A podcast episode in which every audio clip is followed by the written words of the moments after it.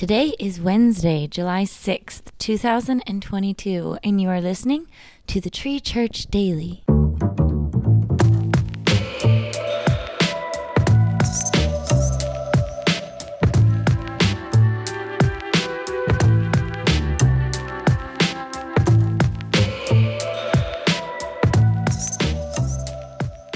We are starting off in Matthew chapter 5, verses 7 through 9 of the NLT.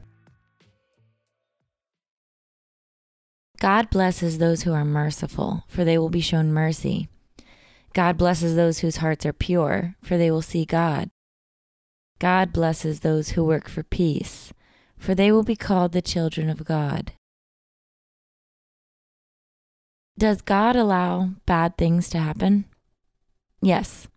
Some things happen because of the fall, such as natural disasters or accidents and illness, but bad things also happen because we don't listen to Jesus and follow the code of ethics he gave us in Matthew 5 and 6.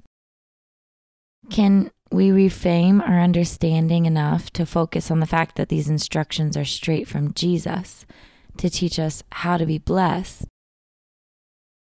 Let's focus on the three in our verses today.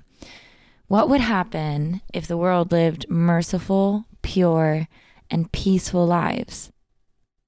Mercy. We've all played judge and jury at some point in our lives. We've become spiritually lame as we fill a role we were never designed to fill. We are designed by God to thrive in His mercy and extend it. Living judgmentally zaps the compassion God wants blooming in our hearts. When I reflect on people I've led to Christ and discipled, it was the role of being merciful that softened their hearts and made them open to Jesus. We cannot legislate righteousness.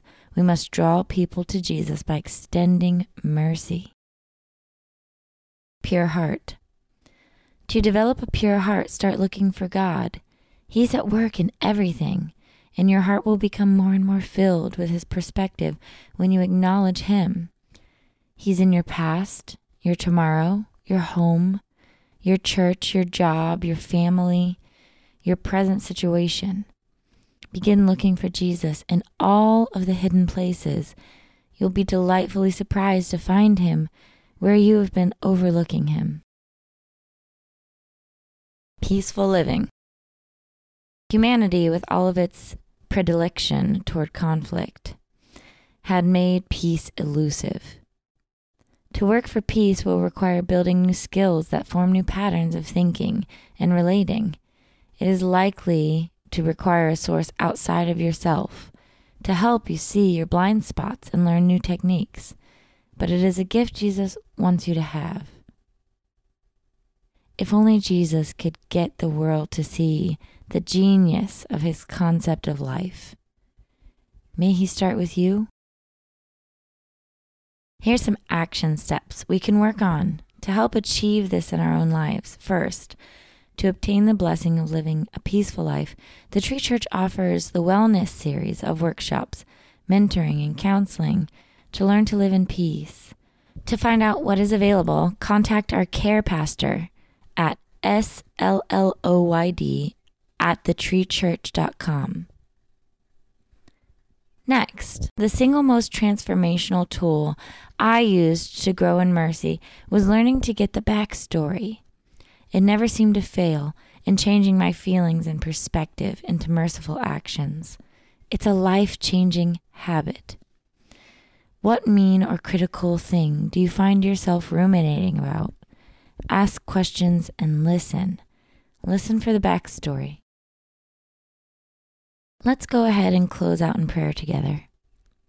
Lord, I need so much mercy, so much.